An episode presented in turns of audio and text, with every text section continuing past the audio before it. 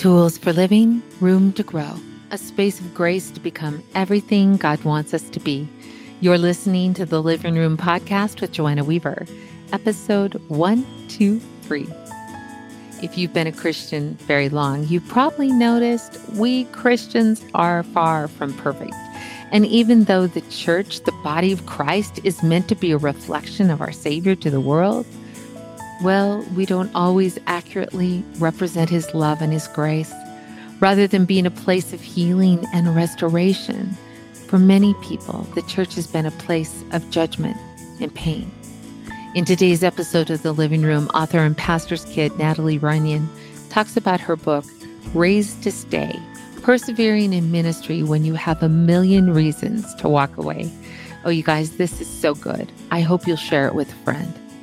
Well, it's such a privilege to have Natalie Runion with us in the living room. She's the author of Raised to Stay. This powerful book is Persevering in Ministry When You Have a Million Reasons to Walk Away. And oh my goodness, Natalie, this is such a powerful book. Welcome to the living room. Thank you so much for having me. Yes. Oh, we've been having technical difficulties over the last couple of days, but it's given us a chance to get to know each other more. And I love your heart for the church. And I just, I love the story behind this book and how God has redeemed a really painful time and is it using it to actually bring healing to other people who have maybe been hurt by the church. Can you tell us a little bit about it?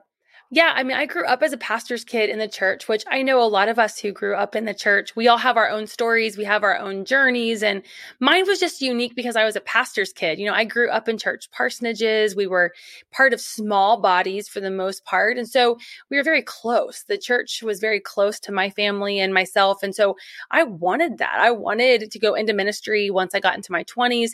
And I had planned on going to a Christian college. And then my senior year in high school, something happened that was probably the worst church hurt I had seen up to that point. And one Sunday we showed up and we're told it's your last Sunday. And we had to pack up the parsonage and we had to move without any explanation. And it really broke my heart as a church kid who loved the church and changed my life. I was supposed to go to Christian college, thought, hey, if this is church, no thank you ended up at a very public university and it was just this moment of wandering for me it was 5 years really of looking out over my life and saying do I believe in this or do my parents believe in this? And through that wandering, I came to know a Jesus that was truly loving and kind and gracious and compassionate. And it has spawned me on to the next 25 years of where we are now, really trying to encourage my friends and my peers to not give up on Jesus, uh, to not give up on the church, and to keep contending for this unity of a unified church. And so that's where I find myself now is looking back over all the hard and seeing that there really was a hope in the holy that was mm-hmm. waiting for me once I overcame some of that hurt that uh, I had experienced as a child. Yeah. You know, I just feel like in some ways maybe it's always been, but I think especially in these last several decades, it feels like the enemy has really targeted. It's, he's gone to the very center of the body of Christ where it used to be a little bit more peripheral, you know, and we said, Oh, if you just stay in fellowship, then everything's going to be wonderful. And Instead, like the enemy has gone to the center of the flock, the pillars of the church to try to bring discord and disunity. And, and there's a lot of hurt people out there. Not, not just lay people, but ministers and not just ministers, but lay people. What have you found in this journey? I mean, I'm traveling all over the well, soon world to different churches. And when I do altar calls, when I do prayer times, and I say, if you've been hurt by the church or hurt by a leader, and not just hurt, but if you've been abused or if you're simply carrying an offense, and I say simply because it's not abuse or hurts, but it's still heavy. And I say that 90% of the room is at the altar wanting prayer, which tells me that that probably represents most of the church evangelical world when we're looking at sample sizes is if 90% of the room is coming forward saying, Hey, I've experienced some sort of hurt, disappointment, abuse, then that tells me we have a lot of work to do. At the same time, I see really healthy leaders stepping into positions in churches and helping to change the narrative for some of those who have been wounded. So it's also really encouraging because as we're watching people be healed, we're seeing them entering into healthy communities. So it's it's both and there's a healing and then there's also a willingness to come back into community.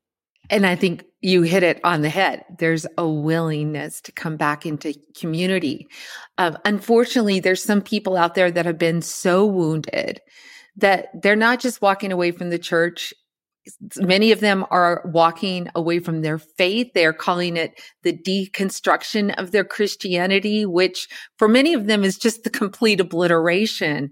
And yet, I think, like you say, there are some good things that are coming out of this in that we're, I think, looking at issues maybe we haven't been willing to look at, talk about things that really need to be talked about. I, I've just been asking the Lord, how do we get back to the true good news of the gospel. I mean, what it was really all about from the very beginning.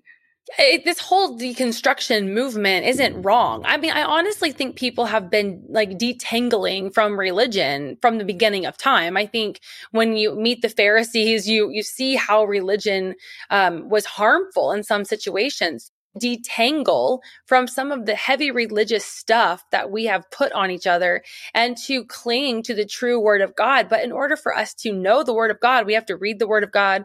We have to be in community with those reading the word of God. So uh, the first thing I want to say to church leaders is when you hear somebody is deconstructing, deconstructing and deconversion are not the same thing. Somebody can deconstruct without leaving Jesus. But the danger is if there's no framework in place to help them rebuild on a foundation of Jesus Christ, then it's destruction. And so mm. I don't want anybody to panic when a family member or a friend tells you they're deconstructing. That's an invitation to ask a lot of questions. And really what they're asking is not for you to solve their problems.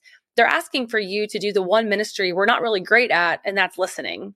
Mm, so true. So true. But how do we do that, Natalie? I mean, how do we, how do we ask the questions and actually really listen rather than kind of defaulting to fear, like, oh, I've got to fix this person? We have to remember that God is not panicking.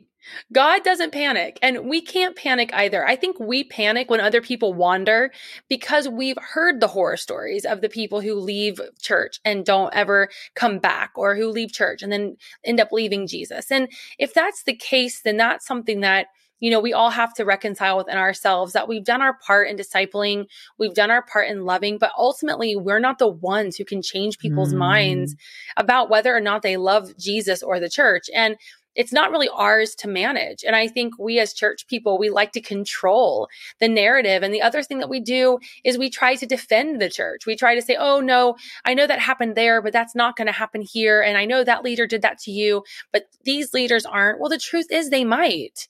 And so right. we can't keep making all of these empty promises trying to defend God's institution. God is the one who will defend his church. Our job is to love God and love people. And I think it's really easy for us to get that kind of in the back of our mind, even though it's the very first commission, the mission that God has given us, is to remember that our job is to love. It's to love, to listen, to lean in, and then let God do the holy and hard work of wooing them back to himself. And we don't get to decide how that happens. We don't get to decide when the prodigals come home. We just get the opportunity to pray for them. Yeah. Yeah, absolutely. We had our own little journey through some church hurt and um, as pastors had the privilege of loving a church for uh, 15 years. Just really kind of 13 years I call say of of it was Pastor Shangri-La, like just amazing God stuff all over the place. But then of course just like we talk about, the enemy gets in there because he hates unity. And I think sometimes we need to understand that we do have an enemy, that it isn't just, truly isn't just flesh and blood, that the enemy hates God and so he really targets God's children and he knows God loves unity. So he does everything he can to disrupt it in every, any way. But the one good thing that came out of that time and, and, you know, I've talked about it on the podcast before uh, of just where, you know, we begin to love our opinions more than we loved each other. And, but the good thing for me was it began to kind of confound my need to have nice and tidy answers, you know, to actually make room room for other people's opinions that didn't see eye to eye with me. And to really believe that maybe if we don't see eye to eye, we both need to lay down our opinions and find out what God thinks. But I'm curious, I want to hear more about your story and how God began to woo you back to himself and then back to the church. I got involved with Campus Crusade for Christ at college, and it ended up being a lifesaver in a lot of ways because it wasn't people grown up with. It wasn't one denomination. It was a lot of people who had wrestled with faith, who were still wrestling with faith. Uh, they had different rules. You know, I grew up thinking that alcohol was the unforgivable sin. And somehow these church people that I, I was meeting were able to drink at 21 and they had found some loophole that I didn't know about. And our faith was being impacted by being a college student and not being in our homes anymore. And it was Campus Crusade for Christ that showed me I had the heart of a worship leader. And I just want to encourage parents if your kids go to a, a secular college, guess what? It might be the safest place for them because some of those campus ministries are powerful. And it's where I fell back in love with Jesus, learning how to evangelize, learning how to tell my story, learning how to testify in a 300 room, um, you know, different classroom where I was literally having to fight for my life and my faith in a, a room full of atheists. And that's where I started to meet Jesus in my quiet times, journaling, reading the word. And then when I graduated, I had a kinesiology degree, which wasn't ministry. And I ended up teaching and I was spending time with students and hearing their stories. And I started to fall in love with people all over again mm. before I mm. even went back into the church. And what was so comforting about that season was that I realized that my heart wasn't made of stone, that I really did love people. I really did love Jesus. It just was going to take me a little bit to trust to go back onto a church staff again. And mm. it wasn't until I was probably 33 that I was able to quit all of the other jobs that I was doing and go full time back into ministry. And that was a season of trust, of learning, like, hey, I might get hurt again. I might go through something similar to what my parents went through, but I have fallen so in love with the Lord and so in love with his people that that risk is worth the reward that's on the other side. Mm, I love that so much.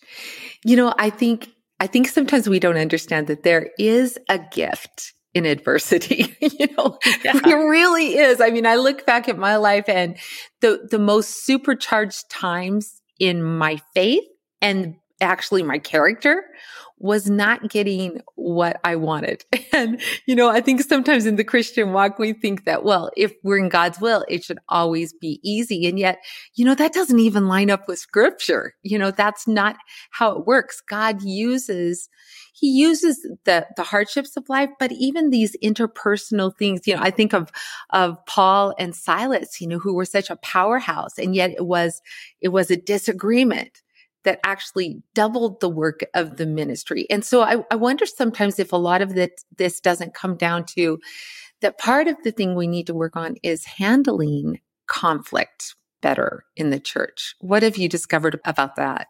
Well, I wish I could say that at 18 years old, that was the only miraculous and awesome and a wonderful story. But it was actually in my late 30s and early 40s where I experienced some of the toughest ministry season of my entire life. And I really wanted to quit. I didn't want to stay. My family had moved across the country. We were in this new assignment. It wasn't what I thought it was going to be. I was under a very toxic leader and I was begging my husband, like, take us home. Why are we still here? Why are we still doing this? And this is why spouses are so wonderful, especially those who aren't in ministry with us. They're kind of set apart from it. Um, and he was just standing in the kitchen that night as I'm crying to go home. And he said, Natalie, I think we owe it to the Lord to see why he brought us here, like what he hmm. wants to do with this pain, what he wants to do. And I'm thinking, well, that's easy for you to say. You're not in it every day. Um, but he was right. Raised to Stay was birthed from that mm. season of wanting to quit. And had I just screamed and got in my way and said, take me home, and he did, we would have never seen the fruit of that hard season. So the good news about difficult seasons is that if we're still connected to the vine, good fruit can come from it. Yes. And yet that is birthed in the anvil and the fire. I, I totally know what you're talking about. You know, again, like it, eh, we've had some wonderful, glorious, fruitful seasons of ministry, but there have also been those hard ones. And especially when, you know, you're with people who you love and, and they love you. But I, I like what my friend Donna Partow she says that she calls it the porcupine state of mind, you know, where, where we just, we intend good, but we hurt one another. As you've been kind of researching and hearing the stories of different people, and and learning how to stay the course. How has forgiveness been part of your healing? It's so crazy how like our healing journeys aren't linear, right? Like everything comes and goes as the Lord offers um, different grace for different seasons. And forgiveness has been a tricky one for me because I won't speak for everyone, but I, I feel like when I say that I have forgiven someone, like I really believe it until something hits me the wrong way or something is said and I realize that there's still a deep work that still has to be done. And when I was, gosh, I was probably 40, I was still living in Colorado, the church that hurt my family um, so badly when I was 18, the new pastors of that church were in my youth group at that time. And now they're mm. pastoring this church. And they called me and they said, Hey, would you like to come lead worship? We're having a 100 year anniversary and we're inviting everybody back who has been part of the church. And we know you lead worship. Would you like to come? And like my first instinct was no, why would I come back? Like I have forgotten about that. It's not part of my life anymore. And I realized after several days of praying that the Lord was inviting me into something. Mm. And I flew up back home to Cincinnati. I went, and as I was leading worship on that platform with all of those people in that room who were there the day that my parents and I and my sister were asked to leave, as I'm standing up there and the pastor's introducing us, and he gets to me and he says, This is Natalie. Her dad was one of our favorite pastors to ever pastor this church. And the mm. whole room went up into applause. and I realized they were just as confused as I was. Like they yes. were not part of this. Like it was one or two people who made this bad decision and they were all collateral damage. And the Lord really reminded me they never hated me. They never were unhappy with me. They loved us. They were devastated. And it was mm-hmm. after that service that I got off the platform and everybody's hugging me and they're saying things like, tell your daddy he was my favorite hunting buddy and tell your mom we miss her cooking and tell your mom we miss her singing. And it was all of this like giant family reunion. And so much forgiveness happened in that evening. And mm. it was mm. 28 years later. Wow. And I think a lot of us for we we tend to quit before the miracle. Yeah. We know that God is a God of reconciliation. First, he reconciles us to himself and then to one another. And I think a lot of us, we think we've forgiven until something happens and we're just so quick to take our toys and go home. Um, but true reconciliation, true forgiveness is supernatural. And it's always an invitation to us. It's just, are we ready to receive it? Yeah. Well, I think forgiveness is really hard because we feel like somehow if we were to forgive, we were saying that what they did didn't matter. Right. And, you know, or that we're somehow we, I know for me in my own journey towards forgiveness, um, what, what had happened for us was, uh, again, we'd had this wonderful grown with our church. It was just a beautiful time, but, but again, just, you know, how the enemy got in and just caused discord in leadership. And it was a small handful who weren't happy with how my husband was doing things and that kind of, you know, how it happens. And, um, on our 10th anniversary, the church had sent us to Hawaii. And on our 15th anniversary, one of the board members got up and asked for our resignation. And, you know, I had to realize at that moment, okay, this is not like they searched the calendar to find out what time was going to hurt us the most. This was the enemy who's like, I, I'm going to take them out and I'm going to do it in the most painful way possible. And so, you know, there was that initial a, initial challenge like joanna are you going to let this get into your spirit or are you going to forgive? And it was an ongoing i call it hammering out forgiveness because just when you got one side of the room hammered down hammered down the carpet you know you get to the other and it's coming up over here and so it is this process and yet the process i think is so important because i've realized that the call and the invitation to forgiveness is really a call to healing.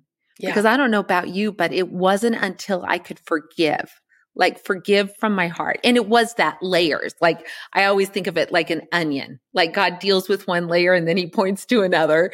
And yeah. and as I let him do that, more and more freedom comes. How how was it for your parents in their journey of forgiveness? They've been slower in that you know my dad had a massive heart attack you know at car dealer for a bit. Um, he was invited back to pastor a church a few years later. He did so but then he had this heart attack.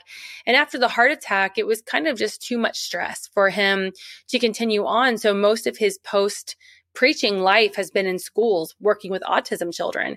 And it's oh. been really neat to see how Pastor Ron um, pastors these families and these unique spaces. But when we moved to Colorado, they came with us, and my dad ended up getting hired on along with my mom to work in the kids ministry. My dad worked with special needs students, and my mom in the nursery ministry. And to see that they still had pastoral care in them, that they still had that title of pastor, they still had that desire to shepherd the sheep. It was brilliant because it gave them an opportunity opportunity to do so in an environment that wasn't so stressful as being the lead pastors. And even now we just moved back to Cincinnati, Kentucky area. And my dad preached for the first time on Sunday, um, his first sermon behind a pulpit in years. And everybody was just raving about how strong he was, how um, just anointed he was. And I know it's still in him. It's still there. It's still part of who he is. And part of their healing journey has been going back. And so he's actually back at the church that hurt them, the one that I talked mm. about. Um, and he is helping to mentor the new pastor. Wow. I love, I love how God full circles things, you know. It doesn't always follow the timeline that we think, but he is so, so, so faithful. Yes. Well, you talk about so many things in Raised to Stay, and especially for those people who who have been wounded, who find themselves kind of building walls um, around their hearts to protect themselves. What would you say to that young ministry woman who's just maybe right at that point where she's like, I don't know if I can do this anymore? You're in good company. Honestly, I mean, all of us have days where we're like, no, this is not what I want to be doing. I should just be a Starbucks barista or a stay at home mom. I mean, we all have those. And, and when the seasons are long, it feels very isolating. It feels lonely. It feels like we're by ourselves. And I want to first of all say, yes, absolutely, this is hard. And I don't blame you for wanting to quit and do something easier. But the Lord has equipped and called you to stay in this position. And just like the disciples and the apostles had to you know, decide in that early church of Acts that they weren't going to move, that they were going to remain in position.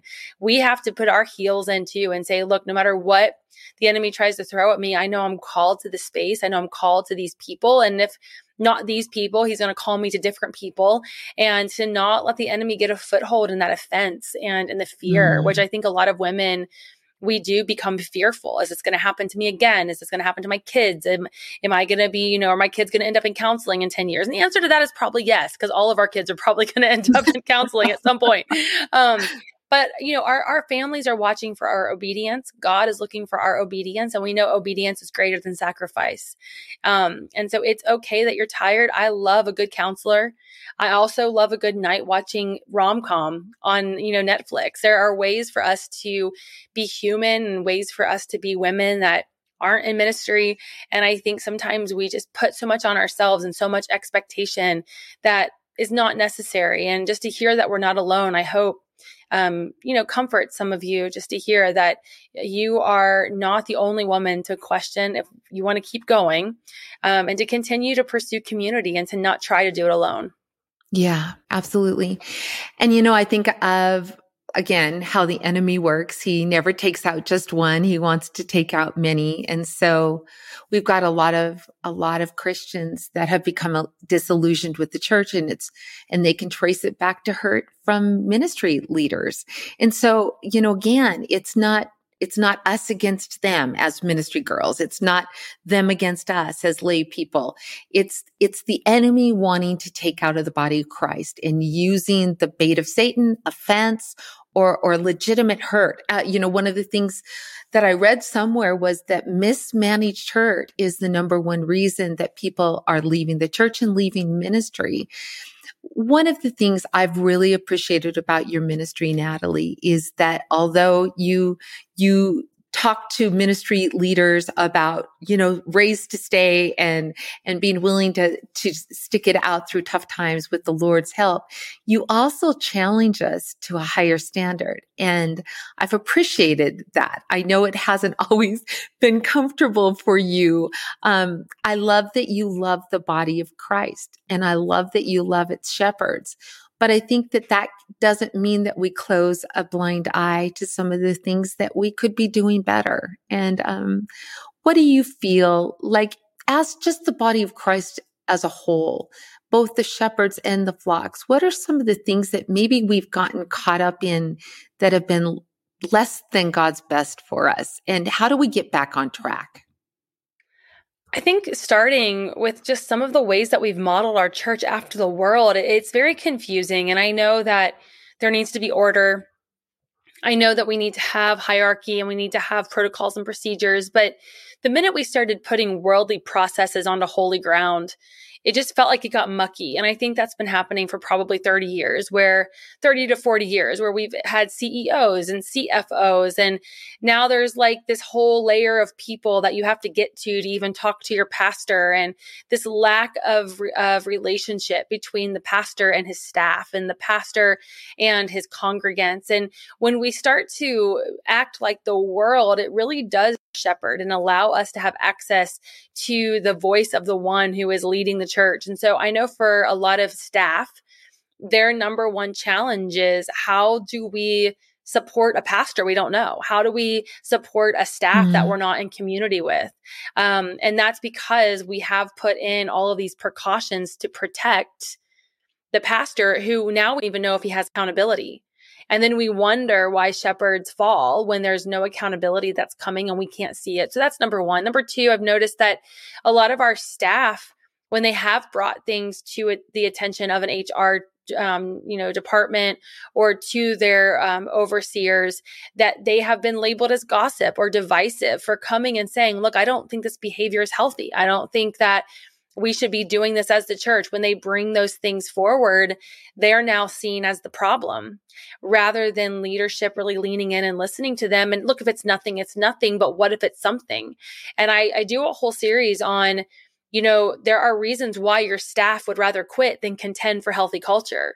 And a lot mm-hmm. of it is because they're afraid. They're fearful. Am I going to lose my job? Am I going to end up out on the streets? Am I going to get a bad, you know, recommendation? And so I think that when we start to place importance on some positions like they do in the world, when we um, don't allow access to our shepherds, not 24 7, but within reason, and when we are no longer operating in that unity we were talking about, this is where all of those vain imaginations and high things and offenses can start to take root because we're not communicating. Um, and so I know that sounds bleak right now, but there's a lot of good things we're doing. It's just that there are a lot of areas where we have compromised the health of the sheep to protect the shepherd. Mm-hmm. And and I, I just believe we can do better. Yeah. Yeah. And you know, scripture talks about that, that there is a place for us to go to leadership and, and express our concerns. And I think that's one of the challenges when it comes to, you know, we serve in a smaller church. So I'm thinking CEO, CFO, like that language doesn't really compute for me here in Montana. And yet it can still kind of feel like there's a big distance that as lay people who may have some concerns, that they would be able to go to their, their pastor, their shepherd and share it and that it wouldn't feel like an attack. We were just talking about in ladies Bible study about how do we speak the truth in love? You know, how do we risk being rejected? How do we share legitimate concerns without doing it in the wrong spirit? And I think that's, you know, that's, I'm so grateful that we're really given the outline in God's word. When you go to the word of God, the New Testament, especially Paul's epistles, it kind of outlines how do we handle these sort of things. So it's being wi- willing to be biblical rather than political. Yes. And, women, we have a bad rap anyway. It's like if women go and we say something, then we're gossips. Um, if we raise our voices, we're angry. If we cry, we're emotional. If we are saying it to the strength that we feel, you know, we feel it, then we're raging. And so we as women really have to like temper our hearts and our minds and our emotions before going in with our scepter. Like, let my people go, you know, and really kind of have to think through how am I going to say this in a way that is coherent, that is concise concise, that is biblical, that is expressing concern, but also urgency without sounding emotional. So there are so many layers to being a woman who has been called to bring change to the church. Yeah, absolutely. Absolutely. And yet there we have Esther, you know, that's the study we're doing and and God placed her strategically. But I love what she did. She went to prayer She mm-hmm. went to prayer to find out God's mind and God's heart. And then she waited on God's timing.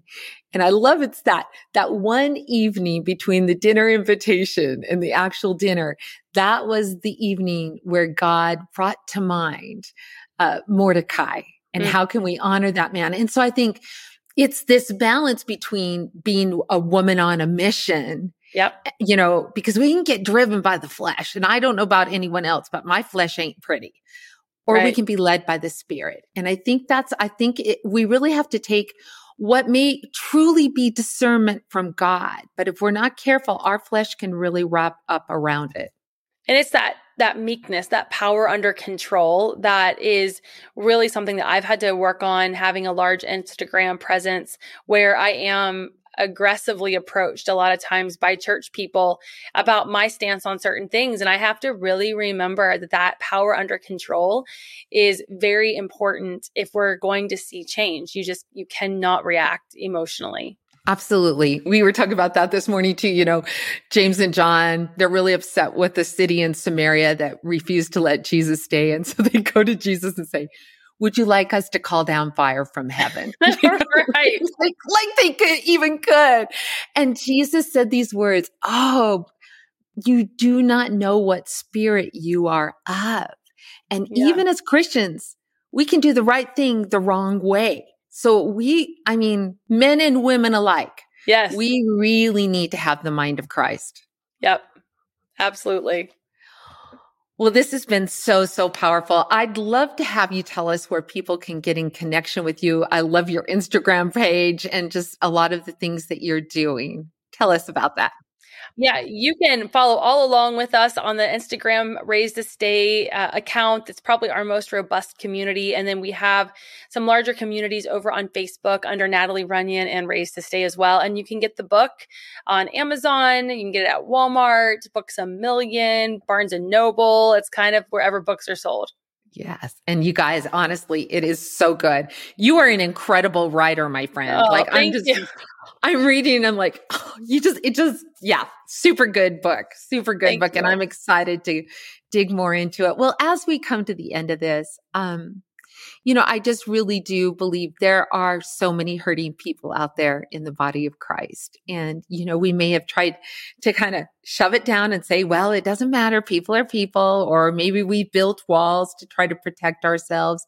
Or maybe there's some listeners out there who said, you know what? I just watch online. It's just, you know, just a whole lot easier not to be up too close to people. And yet the Bible clearly says that we, we really need each other and we shouldn't forsake the meeting together and all the more as the day approaches. And so I would just love to have you pray over the women, the people listening today. Absolutely. Heavenly Father, we thank you, God, for your church. We thank you, God, that the church is your idea. It was built on you, our chief cornerstone, the rock that the builders rejected. God, it is a foundation. You are the foundation of this church, God, and you love your bride. And even when we misbehave, even when we are not unified as we should be, God, you are constantly drawing us first to you and then to one another. And so I just pray, God, for those who have been hurt by the shepherds who were supposed to protect them and the institutions that were supposed to house them. God, I pray, Lord, that their hearts and their spirits, God, that they would begin to heal through the supernatural power of your name. God, that yes. even though we're not in a rush for our healing, God, we are desperate, Lord, to not be isolated and, and scared mm. and mad. God, I, I just pray for anger to diminish, God, for yes, offenses Jesus. to be dropped, Lord, and for there to be a new resolve in our spirits, God, to just give those who have hurt us to you and to be hmm. able to set them free from the prisons of our hearts so that we can live our lives fully and, and full and abundant. And so I pray, God, that those who have been saying they just rather stay home, God, that you would invite them into community that is safe for them to do and that they would burn with passion to see other people come to know you and have a desire to go back into community. I pray for those who are um, in the middle of the hurt right now, working in the church, having to look at the one who has hurt them every day. God, give them stamina, give them patience, give them perseverance. God, give them an uncommon grace and patience, Lord, as you are working the situation out. And God, I pray for those who have been abused, Lord, that mm. would, God, move through counselors and medication and however it is that you need to move, Lord, to see them fully restored, body, mind, spirit. God, that they would be able to find a safe place, God, where they can go and have their experiences with church leaders um, made new. God, they'd be able to go in and meet a pastor who's healthy, who's going to be for them and not going to hurt them, Lord, and that they would be um, protected, Lord. And I just ask, God, for your family to be united like never before. Mm-hmm. God, for your kids to come back yes. home. And Lord, for there to be a true remnant that will rise up and be the last days church, God. And we thank mm-hmm. you that we get to watch all of these healings happen before us, God, and that we get to be part of the church that heals. In Jesus' name, amen. Amen. Well, I hope you were as blessed by this conversation as I was. I'd love to hear what spoke most to you in the episode.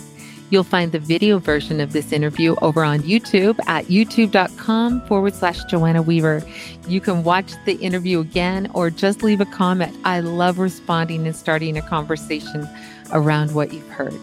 My channel also features other living room interviews and solo shows like the one I just posted called Five Ways to Grow Your Gratitude. I hope you'll check it out. And hey, it is that time of the year. If you're looking for Christmas gifts, I've created several bundles to go along with signed copies of my book, Embracing Trust. You can learn more about the different options over at joannaweaverbooks.com forward slash gifts.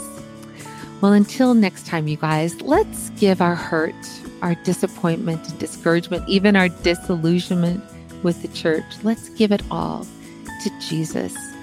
Because as we allow Him to heal and renew our hearts and refresh our love for His people, well, that's how we're going to live and love and lead like Him.